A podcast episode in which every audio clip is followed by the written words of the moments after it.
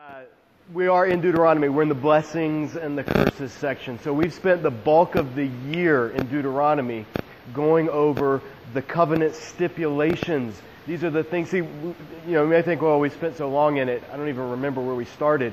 It's important because God was giving Israel the foundation of their entire society.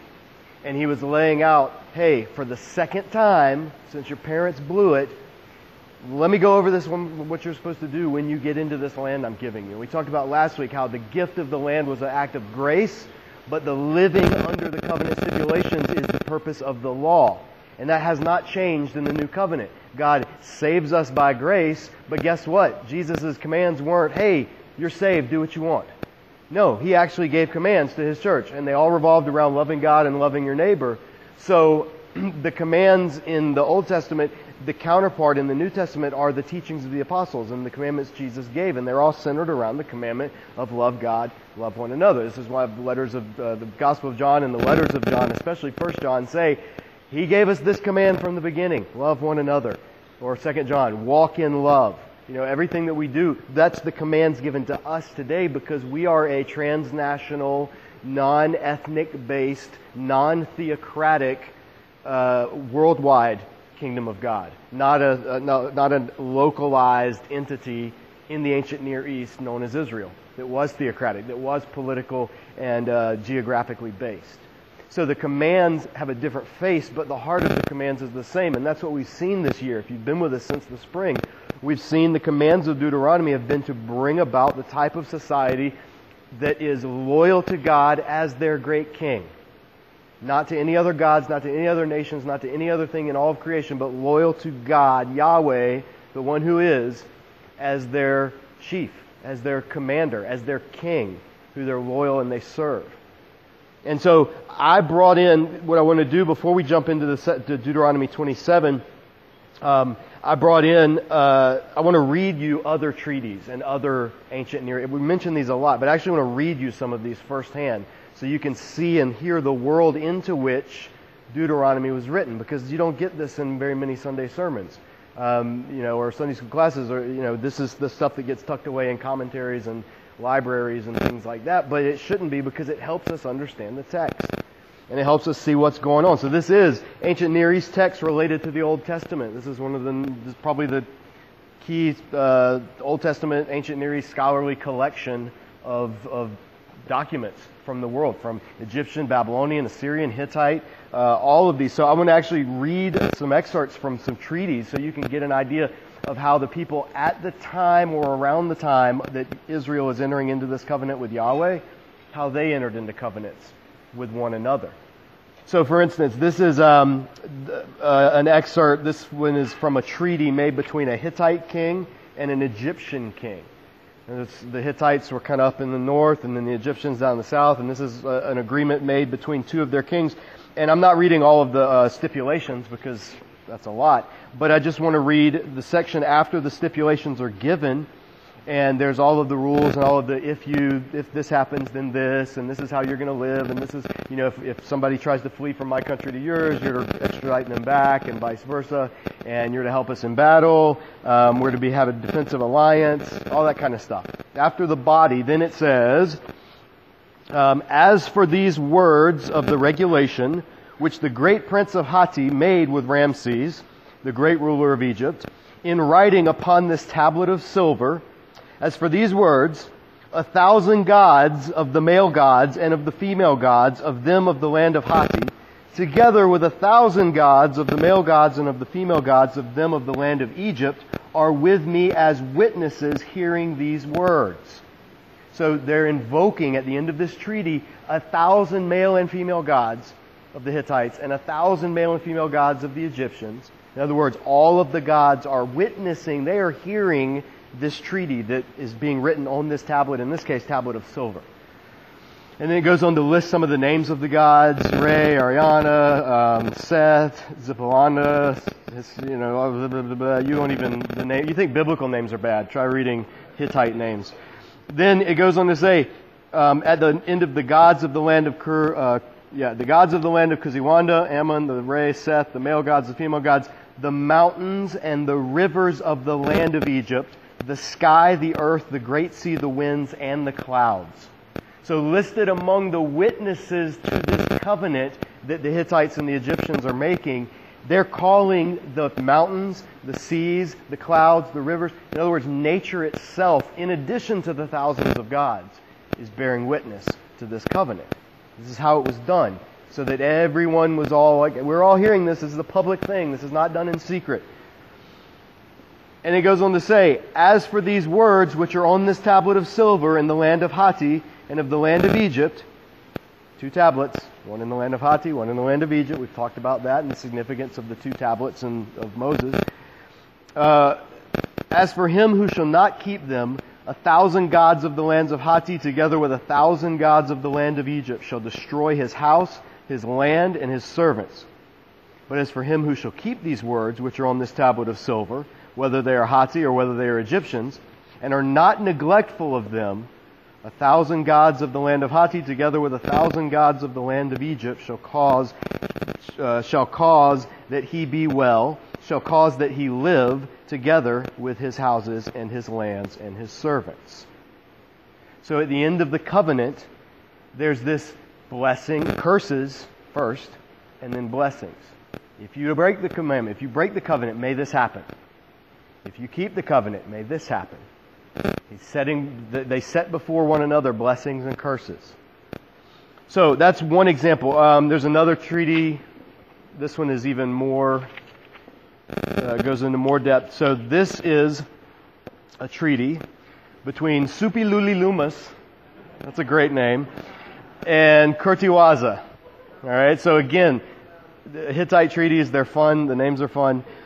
But um, listen to what it says. It says, A duplicate of this tablet has been deposited before the sun goddess of Arinna, because the sun goddess of Arinna regulates kinship and queenship. Kingship and queenship. In the Mitanni, in the Mitanni land, a duplicate has been deposited before Teshub, the lord of the Karinu, of Kahat. At regular intervals they shall read it in the presence of the king of the Mitanni land, and in the presence of the sons of the Huri country. So the king, the, these two groups, the Hurrian and the, uh, um, the, the Hittite peoples that are making this treaty, at regular intervals, this treaty will be brought back out, the copies that are in the lands, and will be read before the king and before the people. Keeping the words of the treaty in the minds of the people and the king throughout the generations. That's the purpose of, of making it, writing it down, putting it on these tablets or these stones or whatever they were written on. In this case, uh, I don't think it says silver, but in the other case it was silver. So in other words, this is how it worked in the ancient world. You made treaties. You, you, both people agreed to the treaties. There were stipulations to the treaties. There were blessings if you kept the treaties, but there were curses if you broke the treaties. And there were regular, regular scheduled uh, reading and reconfirmation of the treaties to be done in future generations. Does any of this sound familiar? If you've been with us since the beginning of this study, you see this is what Torah is. This is Torah is God's treaty with Israel. It has all of these things. Historical prologue, preamble, stipulations, blessings and curses, depositing of the covenant, regular reading of the covenant by the king and the people, reading it out loud, calling down curses if you break it, this is all the language of the Bible, and it fits right within. This is one of the reasons when people talk about, well, the books of Moses were written way after the time of the Exodus and after, you know, David, and their, their uh, critical scholarship gets all into these different, you'll hear these, there's multiple sources, there's a J source, a D source, an E source, P source. They cobbled together, they put together the, the what we have as the Torah over hundreds of years, and it was finally put together maybe sometime before or after the exile. Nonsense. That's just absolute nonsense. We see the text, how it worked in the ancient world of that time. We see it, we read it, we look at Torah, and we see it's pretty much exactly the same thing. So if people cobbled it together centuries later, before they even had access to these documents in a library, they did a pretty amazing job of it. because it fits exactly into the ancient Near East where it claims to have been written. So you take the Bible as it claims to have been written, and it makes a whole lot more sense than what you'll hear from higher critics about it being cobbled together by this source and this source, and these contradictory accounts being woven together. Nonsense. read the things that are around the time that it was written, and you see that it fits perfectly within the setting of the ancient Near East. So that's a side note, but it's super important because every religious studies professor or textbook you pick up even at Christian colleges, we'll have stuff about the J source, the E source, the D source, you know, the documentary hypothesis of how the Old Testament was put together. Every synagogue, every yeshiva you go to, all of these, you know, it, because it's been like 150 years of scholarship has just ingrained into students the idea of these different sources.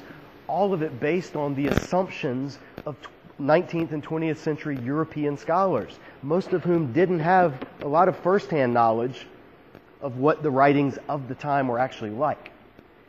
So it may get a little technical, but that's just so that this is on record, the audio and the video for people that are listening along that are studying Old Testament, that are into Old Testament apologetics or biblical apologetics, that it's important to keep in mind, and there's so much more that can be said on it, but we have to move on because we've only got 15 minutes.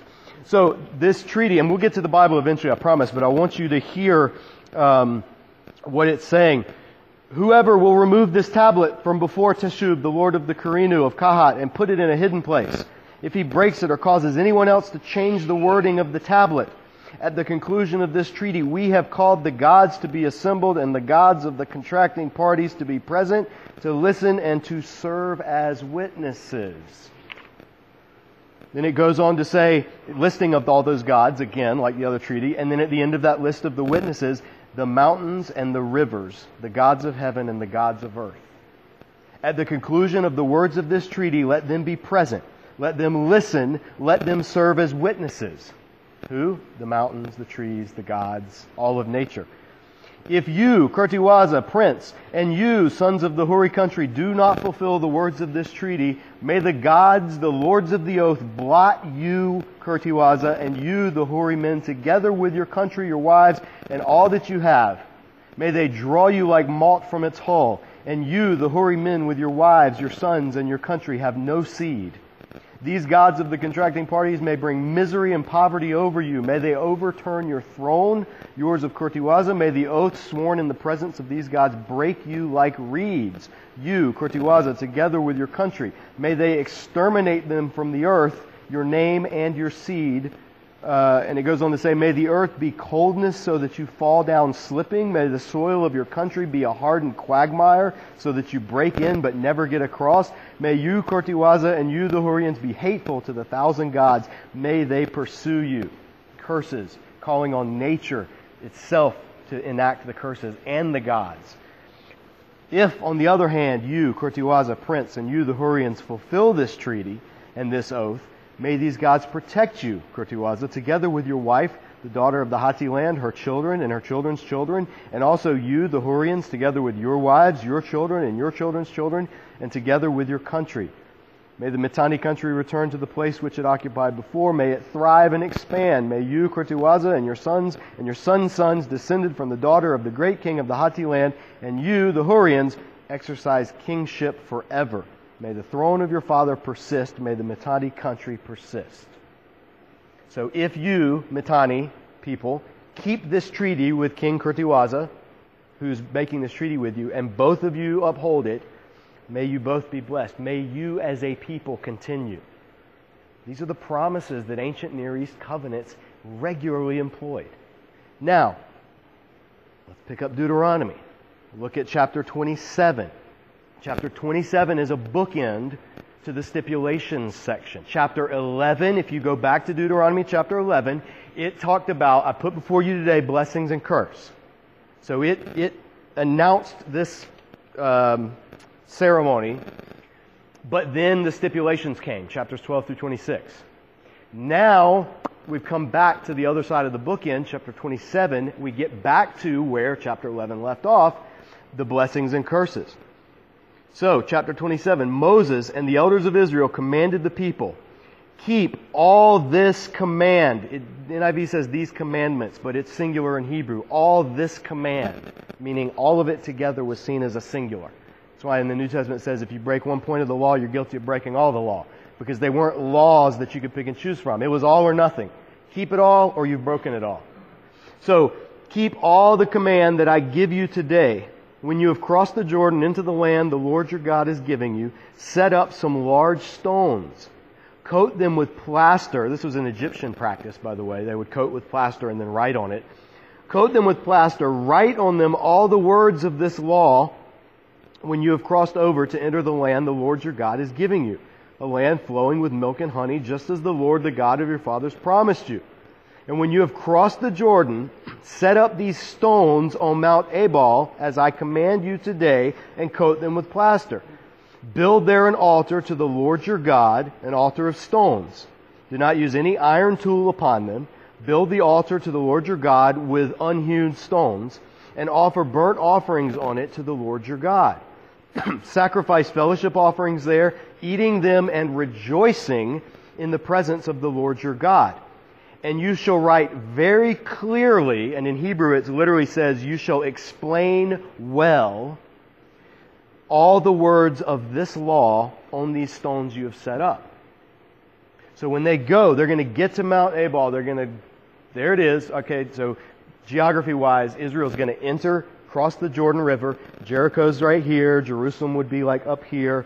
This is up at Mount Ebal and Mount Gerizim, which is up north of Jerusalem. This is in the area of Shechem. This is where Abraham, where Isaac, where Jacob and his sons all lived, where God made the promises of the land. So not right when you cross over, but when you cross over and have entered into and taken possession of the land. have begun, have gone, I mean, this is miles away. This is like dead center of the country, and they're going to cross over here at this point. So it's not like we cross and then we make this ceremony. No, you're going to cross in, you're going to take the land, you're going to travel, you're going to go, you're going to enter, you're going to go back to where God made this promise to your ancestors in the area of Shechem. And in the area, there's a, an east west corridor. So if you've been to Israel, the geography, there's mountainous region all throughout the middle. And then, so you've got the uh, Sea of Galilee, yeah, Sea of Galilee up here, Dead Sea here, Jordan River runs this way. You've got mountains that run up and down the hill country. Then you've got this, it kind of goes down to the coastal plain where you have, you know, modern Tel Aviv and all the way down to Gaza and all these places.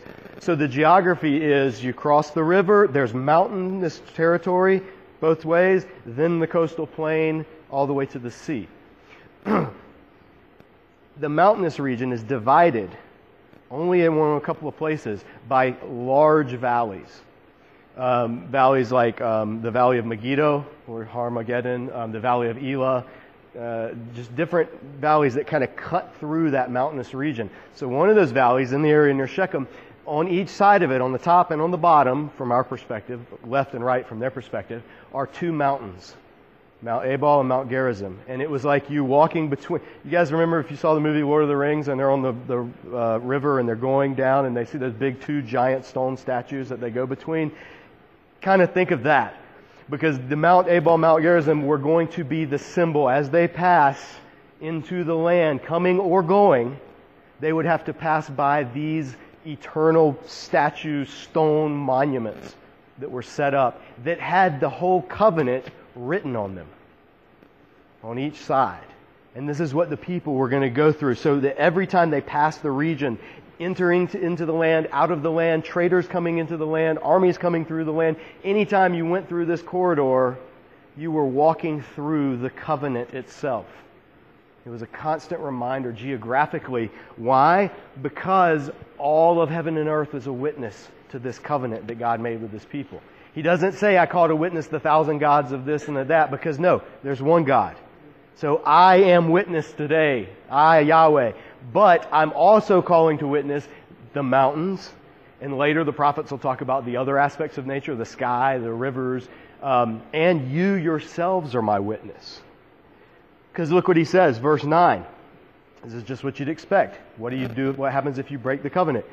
Then Moses and the priests, who are Levites, said to all Israel, Be silent, Israel, and listen. In Hebrew, literally, shut up and listen. That's what it says. You have now become the people of the Lord your God. Were they not God's people before? No, they, they were God's people.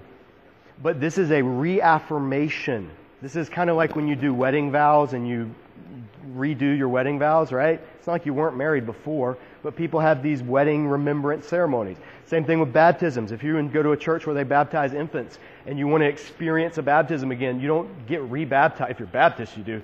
But if you're not Baptist, you don't get rebaptized. You go through a baptism remembrance ceremony where they say, remember your baptism, and they reenact it. So it's not a new thing, but it's a remembering. So it's, that's what Israel is being, it's happening right now as they're ratifying this covenant. God's saying, now you are God's people.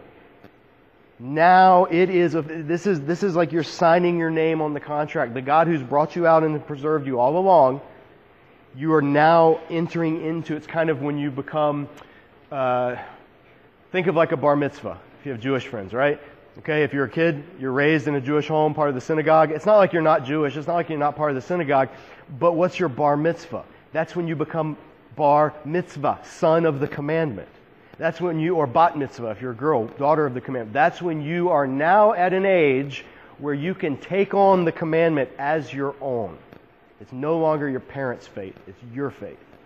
So that's what this section now, God is giving Israel a chance. This is no longer your parents' covenant. This is your covenant. And so, on the same day, Moses commanded the people, verse 12, when you have crossed the Jordan, these tribes shall stand on Mount Gerizim to bless the people. Simeon, Levi, Judah, Issachar, Joseph, and Benjamin. These tribes shall stand on Mount Ebal to pronounce curses. Reuben, Gad, Asher, Zebulun, Dan, Naphtali. Six tribes on one side, six tribes on the other. The two mountains across from each other. The Levites shall recite to all the people of Israel in a loud voice and now comes what's called the Dodecalogue. So the Decalogue is the ten words, the Ten Commandments, and that was a summary of what it means to keep the law. The Ten Commandments was like, this is what it means to keep the law. And then all the stipulations after the Ten Commandments were how that would actually play out in different circumstances. This is the Dodecalogue. This is the twelve words. But these are the twelve curses if you break the commandments. And these are curses that only can be applied by God because these are all things that would be done in secret. These are not things that would be punishable under a court because they, they wouldn't be a crime that anybody would witness. These are things that are done in secret. So the only one who could punish them, this breaking of the covenant, would be God Himself. So it says, the Levites shall recite, verse 15, Cursed is the man who carves an image or casts an idol, a thing detestable to the Lord, the work of a craftsman's hand, and sets it apart in secret. So this is secret breaking of the first commandment, not open breaking of the first commandment, where you're like, hey, this is the new temple of Baal, come worship. No, this is like, yeah, we'll go to temple, we'll worship Yahweh, but keep this in your house and pray to this if you really want to be fertile, if you really want your crops to grow, if you really want to have good health. That's what this is talking about. Secret breaking of the covenant. And all the people will shout, Amen. Two, cursed is the man who treats with contempt. NIV says dishonors, but it's more than dishonors. It's, it's a harsher term. Treats with contempt his father or his mother. Then all the people shall say amen. Cursed is the man who moves his neighbor's boundary stone. This would be done in secret. You're out in the field. You're grazing your crops. Oh, I can't go. That's their land. Their land is from this stone to this, but if I move the stone, now I can graze my crops. They lost a little bit of their land. They didn't even know it because they're back in the town. This is something that only God would see and punish. Cursed is the man who leads the blind astray on the road. Cursed is the man, and then all the people say amen. Cursed is the man who diverts, NIV says withholds, but it's diverts or twists or distorts justice from the immigrant, the fatherless, or the widow. Then all the people shall say amen. Cursed is the man who sleeps with his father's wife, or for he, NIV says dishonors his father's bed that's, a, that's an interpretation. Literally, it says, For he uncovers the fringe or the garment of his father. He uncovers his father's robe, skirt, so to speak. What does that mean? Well, when you took somebody to marry, think about Ruth. What does Boaz do? Wraps his cloak around her. This is the marriage symbol. I'm spreading my garment over you. Now you've come under my protection. Now you're my wife. So for you to go, for somebody to go in and sleep with the father of your wife or with the wife of your father is to uncover the, to uncover the skirt. Right? It's a, it's, a, it's a figure of speech, but it's a very powerful one. It it's goes against what God has in mind for the family and for the whole structure of society. Cursed is the man who has sexual relations with any animal. The word is livestock, and it would be, again, this would not be done, it's not like you do this in the town square, right? This would be done out while you're keeping the field, out in the shepherds. And it's not just because of like sexual curiosity or perversion, think of the Canaanite gods. Think of the gods of Egypt. Think of the stories of gods mating with animals and producing these divine hybrids. Think of the reverence that people have for like the cow or the bull or any of these animals that were seen in the ancient world as majestic.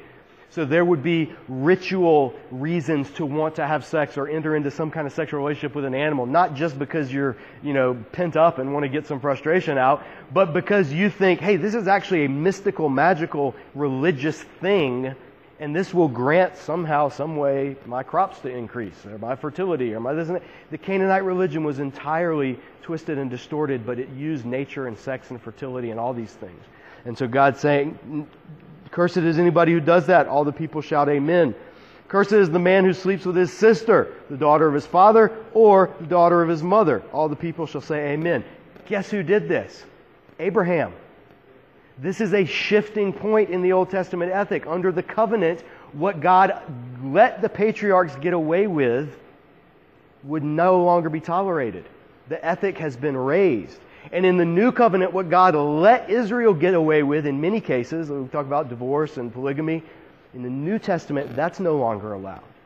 God is always raising the ethic of his people as they move through history. And this is an example of it. Then it goes on to say, Cursed is the man who sleeps with his mother in law. All the people shall say amen. Cursed is the man who strikes his neighbor secretly. NIV says kills, but it's the word that means strike. It can mean strike, like strike down, or it can just mean attack. But cursed is the one who does it secretly. All the people shall say amen. Cursed is the man who accepts a bribe to strike an innocent person. All the people shall say amen. Cursed is the man who does not elevate, lift up, I think NIV says uphold, the words of this Torah, this law, by carrying them out. All the people shall say amen. So that's how it ends. Cursed is the person who does not do all of this. Paul will have something to say about this in Galatians. He'll say, as it is written, cursed is everyone who does not keep the whole law. So in Galatians 3, it'll reference this passage. And Paul will show why no one can stand righteous under the law because all have sinned and broken it. So the problem that this leaves us with is, well, if all the people break this law and all the people are cursed by God, how will the world ever be saved? How will God's plan ever carry forward? God himself will become one of his people. He will take upon himself the curse that they deserve and then will do away with the law by entering, ushering in the new covenant that is what we know of as the gospel. So all of this ties into what the gospel itself even brings about but we're two minutes over, so we got to go. Next week, let me just warn you, after this curses, there's going to be blessings for obedience, because that's what happens in the covenants.